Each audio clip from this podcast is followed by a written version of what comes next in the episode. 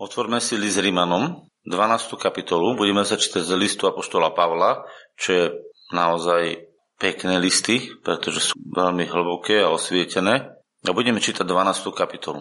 A tam hovorí takúto vec. List Rímanom 12. kapitola, prvý a druhý verš. Budeme o tom rozprávať a zoberieme si z toho ten užitok, ktorý je tam napísaný. Verím, že keď sme si zobrali chlieb i kalich, že naozaj každý deň sám si to, čo sme z tej zmluvy mali zobrať, zobral.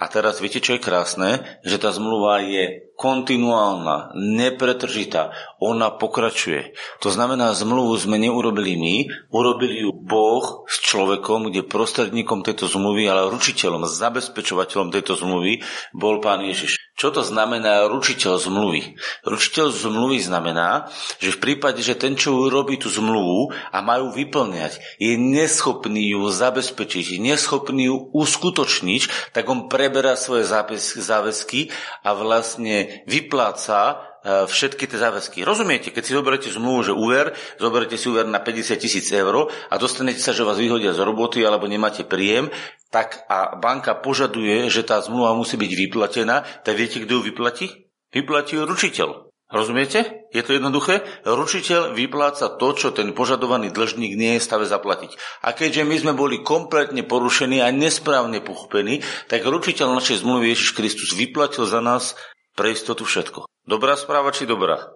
Výborná správa pre nás. A teraz čo teda zostáva tým ľuďom, za ktorých to bolo všetko vyplatené? Čo im zostáva? Zostáva im, aby to pochopili, toto milosrdenstvo, aby im to došlo. Rozumiete? Tu nejde o to, či je to vyplatené, alebo nie je to vyplatené. Tu ide o to, či ti to dochádza, čo sa stalo.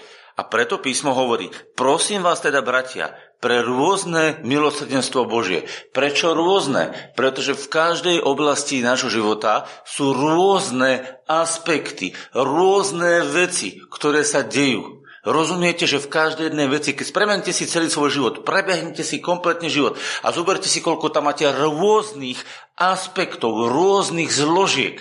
A do každej tejto zložky je milosť, ktorá bola Bohom vyplatená, dostatočná. Čo znamená, že láska bola daná a v láske bolo zaplatené za každú jednu oblasť tvojho a môjho života a to už sa stalo.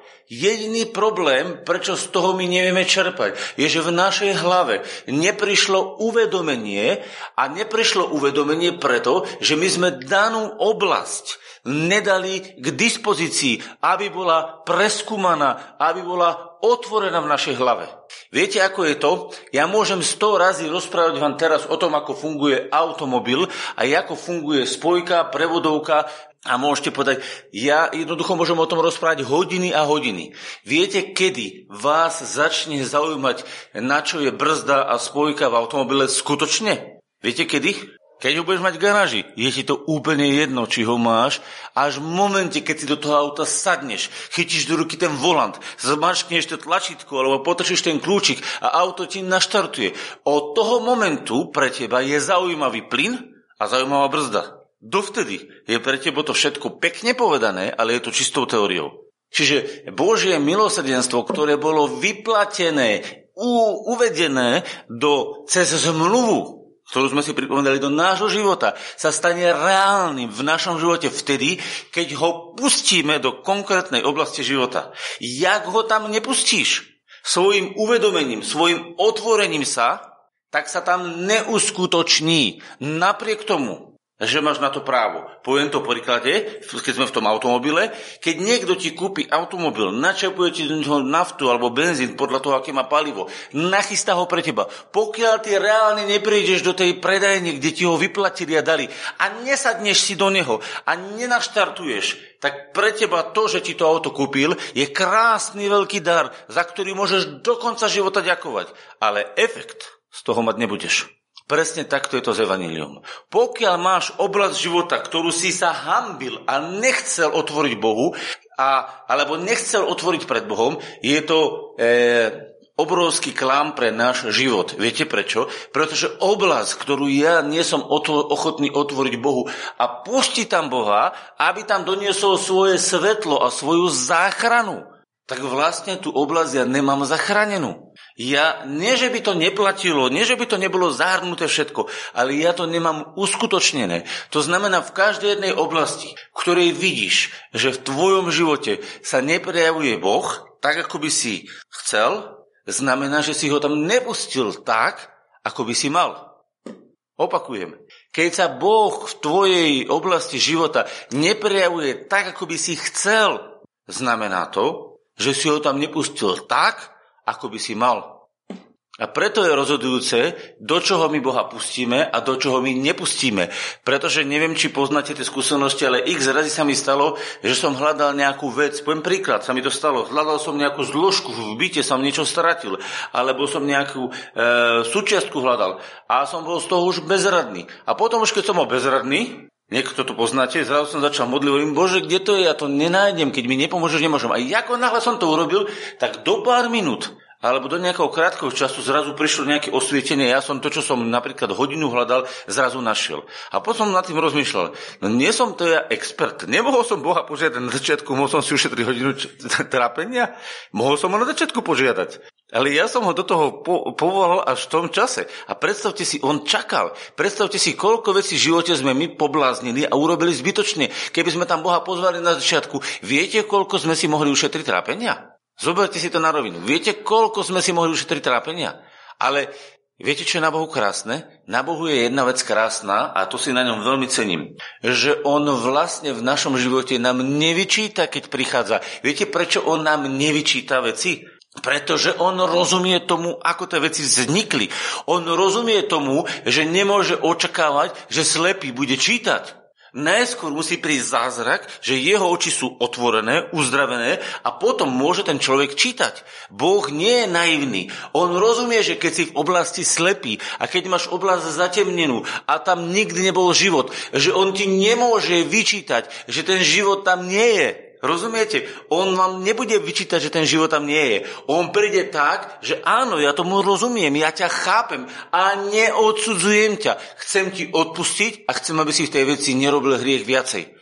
Pamätáte si na tú ženu, ktorú priviedli pred pán Ríša, aby ho pokúšali, tú ženu, ktorá bola prichytená pre cudzoložstve a oni ju doviedli a všetci tí židovia, tí zákonníci, zatemnení ľudia, vtedy boli zatemnení, prišli, že zabijeme tú ženu. Predstavte si, aký oni išli na neho robiť pokus. Oni normálne išli na neho robiť pokus s vraždou, lebo oni chceli zabiť tú ženu. Podľa zákona bola vinná smrti a oni normálne urobili na neho pokus, že ho vyskúšajú, čo spravia, aj za tú cenu, že tú ženu zabijú. Viete to pochopiť? Chlapa nechali tak, toho mali tiež zabiť, lebo podľa zákona mali aj chlapa aj ženu zabiť, lebo boli obidva pristihnutí pri cudzoložstve. Či si myslíte, že keď tá žena cudzoložila, že cudzoložila sama so sebou? Však ona musela cudzoložiť s nejakým chlapom. Je tak? Však nemohla cudzoložiť sama so sebou, keď ju chytili v cudzoložstve. Hej? A teraz si predstavte, chlapa pustili preč, urobili normálny podvod. Chlap, alebo zákon hovoril aj chlapa aj ženu. Oni doviedli len tú ženu, urobili normálny podvod. A teraz povedali, Ježiš, no čo ty povieš? A už normálne mali nachystané kamene, že budú tú ženu zabíjať. To znamená, oni boli pripravení urobiť normálnu vraždu. Povedzte, či táto mysel, toto pokušenie, ktoré urobili na pána Ríša, tí vtedajší kňazi a vtedajší zákonníci, ja neviem, kto tam všetko bol, či to nebola zvrhlosť. Normálne si predstavte, že idete niekoho pokúšať a popri tom pokuse, ktorý robíte, normálne niekoho obetujete, zabijete. Pohoda, nie? Predstavte si, aby sme to vyskúšali, že či to chytí a či ho chytíme ako rybu na hačik, tak normálne dáme návnadu a sme ochotní ľudskú bytosť ženu zabiť len preto, aby sme chytili Ježiša, neboli zatemnení? Viete čo? A čo spravil pán Ježiš? Postavil sa, začal na nich nadávať? Nie. Povedal iba jednu vec.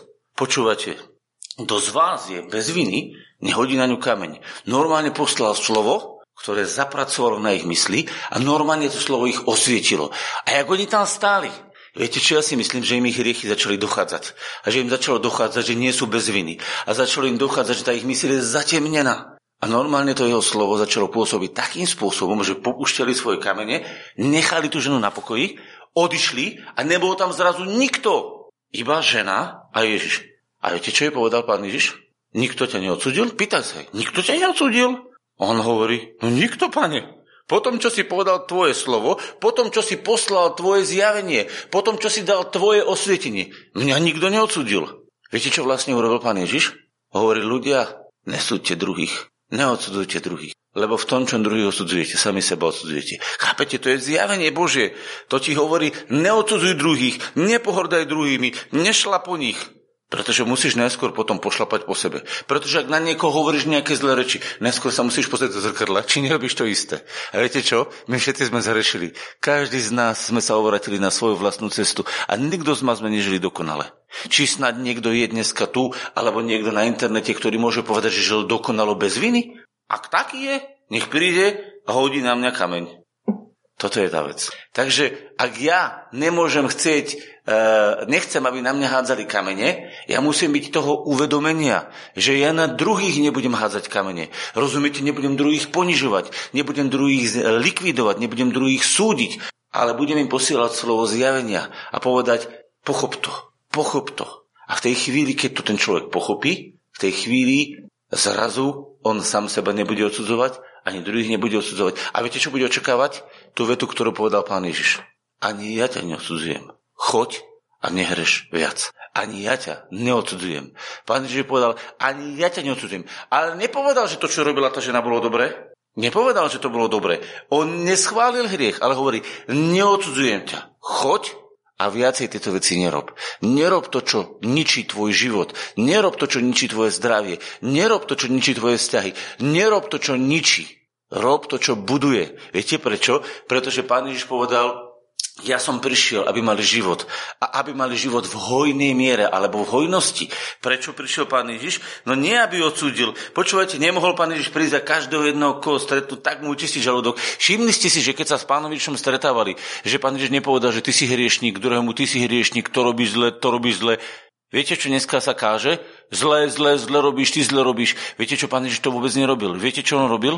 On chodil a uzdravoval chorých vyháňal démonov, pomáhal e, tým, ktorí mali nejaké problémy, tí, čo boli hladných, nakrmil. On chodil a zabezpečoval všetko to, čo ľudia potrebovali k šťastnému životu. Viete, čo vlastne pán Jež robil? Robil ľudí šťastnými, robil ľudí požehnanými, robil ľudí uzdravenými, slobodnými. To bola jeho práca. Čo robil? Život, ktorého bol plný, odovzdával ďalej. A dokonca sa to dialo aj vtedy, keď tí ľudia ani s ním nemuseli rozprávať. Keď prišla tá žena s tým krvotokom za ním a povedala si, ja keď sa len dotknem, len mu jeho rucha, ani tela sa nedotknem, len jeho šatov sa dotknem, rozumiete? Len sa približním a chytím sa jeho len rucha. V tej chvíli budem uzdravená. A normálne ona s týmto za ním prišla, bez toho, aby pán Ježiš o tom vedel, a zrazu, puch, a on sa otočil. Kto sa ma dotknul? Viete prečo? Pretože on pocítil, že vyšla z neho moc. On nehral divadlo ľudia. On nehral v tej chvíli divadlo, že už dopredu vedel, že žena za mňou chodí 2 metre a už sa ma chce dotknúť a teraz a, a, a, a, a. Rozumiete? On nebol pokrytec. On keď sa otočil a hľadal, kto sa ho to dotknul, on skutočne hľadal ženu, ktorá sa o to dotkla. On v tej chvíli pocitil, že vyšla z neho moc. A viete, prečo vyšla moc? Pretože žena prišla s vierou k nemu, že on jej pomôže. S akým nastavením srdca ideš k Ježišovi? Takú odpoveď od neho dostaneš. Keď ideš s Ježišovi k výčitkou, pravdepodobne bude mlčať. Pretože mnohí ľudia mu vyčítali a on mlčal. Viete, kedy sa to stalo? Keď na kríži mu vyčítali, no, ak si ten Kristus, ak si ten spasiteľ, no ukáž zázrak. A viete, čo bol pán Ježiš na kríži? Mlčal a neotvoril svoj úst. Takto, keď dneska ide k nemu niekto. No pozri, čo sa mi stalo, no pozri. A ideš s akoukoľvek výčitkou alebo s nespokojnosťou k Ježišovi, ideš mu to doniesť. Neočakávaj, že Pane, že bude s tebou o tom rozprávať. Ale ak ideš k nemu ako k záchrancovi a povieš, Pane, ja sa chcem dotknúť lemu tvojho rucha, chcem sa dotknúť tvojho srdca, chcem porozumieť a chcem byť uzdravený. Tak ja ti garantujem, že podľa toho, čo čítam písma, podľa toho, čo čítam v písme, Ježiš každého, kto k nemu prišiel, zachránil. Viete, prečo to tak povedal? Pretože pán Ježiš učil jednu vec. Každý, kto ťa prosí, tomu daj. Čo to znamená? Každý, kto potrebuje záchranu, tomu daj. Viete, ako je tento verš zneužívaný? No každý, kto ťa prosí, tomu daj. To znamená, príde za mnou cigán, alebo teraz nemusí byť, môže to byť nejaký biely človek, bezdomovec, alebo to môže byť nejaký bohač. A príde, daj mi 500 eur, chce to vypiť hlas, e, prepiť alkohol. A ja mu určite tých 500 eur dám. No nedám. Viete čo, lebo rozlišujem. Rozlišujem, či ma niekto prosí, pretože má potrebu a potrebuje pomôcť, alebo niekto to zneužíva. A ten, čo to zneužíva, nedostane odpoveď. A ten, čo naozaj to potrebuje, dostane odpoveď. A tu potrebujete zjavenie ducha. A preto sa vráťme, prosím vás teda, bratia, pre rôzne milosrdenstvo Božie, že by ste vydali svoje tela v živú obe. To znamená, že by ste dali svoje telo, svoje, svoje životy k dispozícii Bohu, aby vás mohol osvietiť a aby vás mohol použiť pre rozšírenie Božieho života, pre rozšírenie Božieho zázraku v našom živote. A nepripodobnite sa tomuto svetu, ale sa premente obnovenie svojej mysle. Čo to znamená, že sa nemáme prispôsobovať tomuto svetu? Že nemáme rozmýšľať tak, ako myslí svet. To znamená, a teraz, ako myslí svet? Svet rozmýšľa na princípe, a to už som raz povedal, na princípe nedostatku. V svete je nedostatok, v svete je málo a preto to musím všetko zobrať pre seba. Svet sebe to všetko berie a za akúkoľvek cenu berie. Prečo? Pretože ja nemám dostatok, tak si to musím zobrať. A keď beriem, tak beriem aj to, čo mi nepatrí a to sa volá krádež. A tak sa pýtam, či sa vo svete kradne. Či sú dneska úplne bežné krádeže. Viete čo? Žiaľ, dneska sa kradne v politike, hlavní predstaviteľia kladnú, vo fabrikách sa kradne, v súkromnom živote sa kradne, ohromné množstvo sa kradne. Viete čo? Dokonca aj ženy kradnú. Nemyslel som teraz, že muži by nekradli, ale viete, čo vám chcem povedať? Čo si myslíte, že, a teraz to je také zvláštne, môžete sa niekto nastaviť, keď niekto je naozaj narodil sa ako peknou ženou, lebo to dostala od mamičky, dostala to ako dar od Boha, je tá žena krásna. A ona teraz chodí hovorí, obdivujte ma, no úžas, a teraz mi všetky tlieskajte a uctievajte ma, lebo však viete, to je tá modelka, aby ju všetci uctievali, obdivovali, tlieskali. A ona nezdá za to slávu Bohu, že dostala tento dar. Čo myslíte, ukradla slávu Bohu? Keby ona povedala, povie, ďakujem Bohu, že som taká pekná, tešte sa z toho všetci spolu so mnou. Bolo by to v poriadku. Ale ak ona povie, ha, to ja som za to. Jaký ona má na tom dar, že má také prsy alebo boky, alebo akože vyzerá tak, ako vyzerá. Aký ona na tom dala dar? No iba ak by si dala urobiť silikonové, ale to už sa bavíme o niečom inom, hej? Rozumiete? Teraz tá žena dostala ten dar a ona, a teraz príde múdry. A dostal človek múdrosť od Boha ako dar. Lebo múdrosť je darom Božím. Od Boha pochádza múdrosť. A ten človek vie vyriešiť veci. A teraz mu všetci tlieska. On povie, ho, to ja som múdry. Ľudia moji, neukradol ten človek Bohu slavu, keď mal povedať, vďaka Bohu, som múdry, težme sa z toho a príjmam to. Ja nehovorím, aby sme vedeli prijať ocenenie. Musíme vedieť prijať ocenenie aj za svoju krásu, aj za múdrosť, aj za šikovnosť. Musíme, to je správne, ale zároveň dáme Bohu za to slavu. Ja keď som mal úspech vo svojom obchode, ktorým robím, lebo robím obchodné oblasti, tak tam bolo tisíc ľudí a ja som povedal, ďakujem Bohu za to, že mi toto a toto pomohol a prijal som tú slávu, ktorá mi patrila, lebo tam bolo viac ako tisíc ľudí, ktorí mi teda dávali ocenenie, ale ja som dal Bohu slávu. Viete prečo? Pretože to je patrí. Ja neukradnem Bohu slávu. Ja poviem, Bože, ďakujem. A keby ste ale jednu vetu povedali, ďakujem Bože, príjmam to. A viete, to je to. Svet je nastavený na kradnutie. Viete prečo? Pretože, a teraz ja ho odsudzujem, v žiadnom prípade nikoho vo svete neodsudzujem. Viete, prečo ľudia kradnú? Pretože majú v hlave nastavený nedostatok. Pretože poviem jednu vec. Keď máte v peňaženke, vymyslím si, 10 tisíc eur a idete do Lidla robiť nákup, potrebujete ukradnúť rožok? Iba by ste boli chorí na hlavu. Lebo sú takí chorí ľudia, kleptomani, že musia ukradnúť a potom to vyhodia do koša. Ale ak ste zdravý človek a máte dostatok financí, nepotrebujete ukradnúť. Kúpite si to, čo potrebujete. Prirodzene, ak ľudia žijú v prebytku, to znamená, uvedomujú si, že v Bohu majú všetkého dosť, že tá milosť im bola darovaná. Oni nepotrebujú kradnúť. Oni obdarovávajú, pretože žijú v prebytku, majú dostatok. Ako hovorí Žalm 23, pán je môjim pastier, nebude mať nedostatku ničoho dobrého. A preto dávajú presne ako ich otec. Lebo nebeský Boh tak miloval svet, tak miloval ľudí, že dal svojho syna. A keď si ako nebeský otec, tak, tak miluješ ľudí okolo seba, že ich obdarovávaš, dávaš im dobre, lebo si dostal a máš dostatok a z toho dostatku dávaš.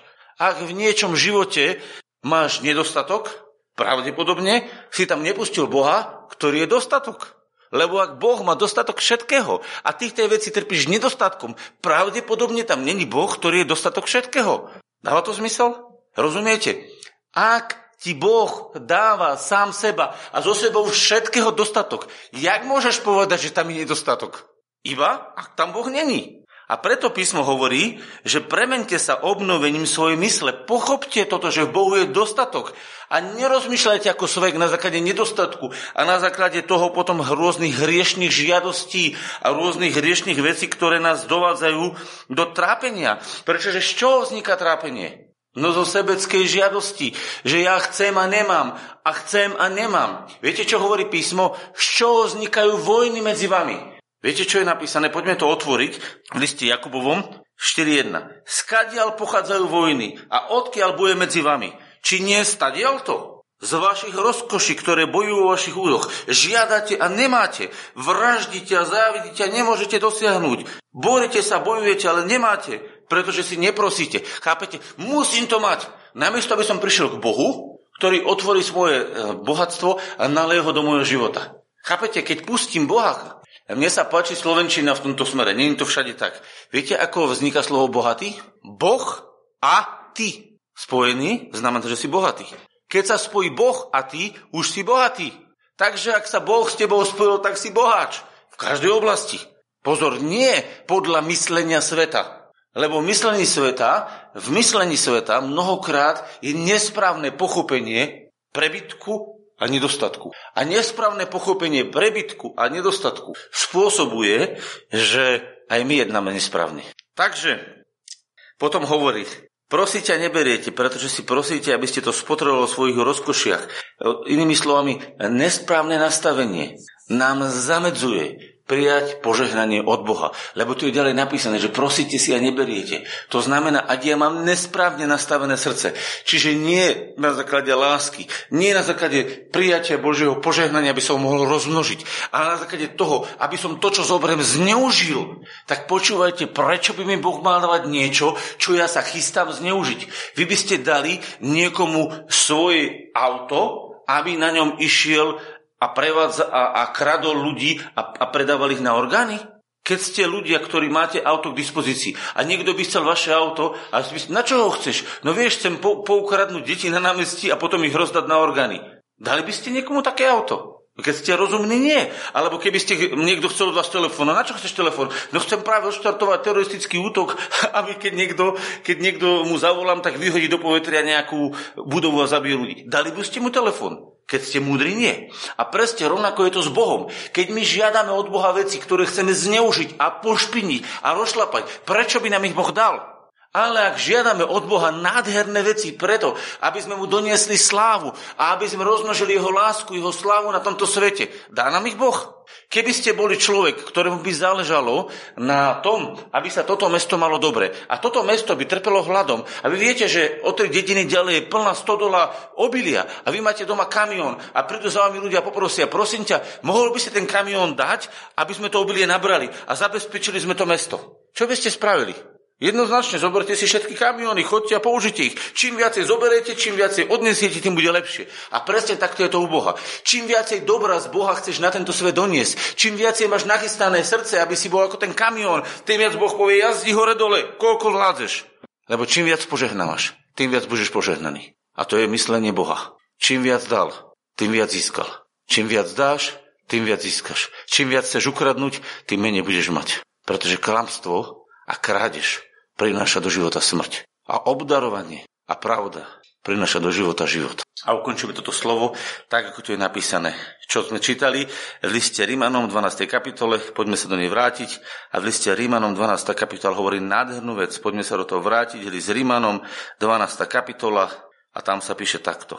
Premente sa obnovením svojej mysle, aby ste vyskúšali alebo zažili, čo je vôľa Božia.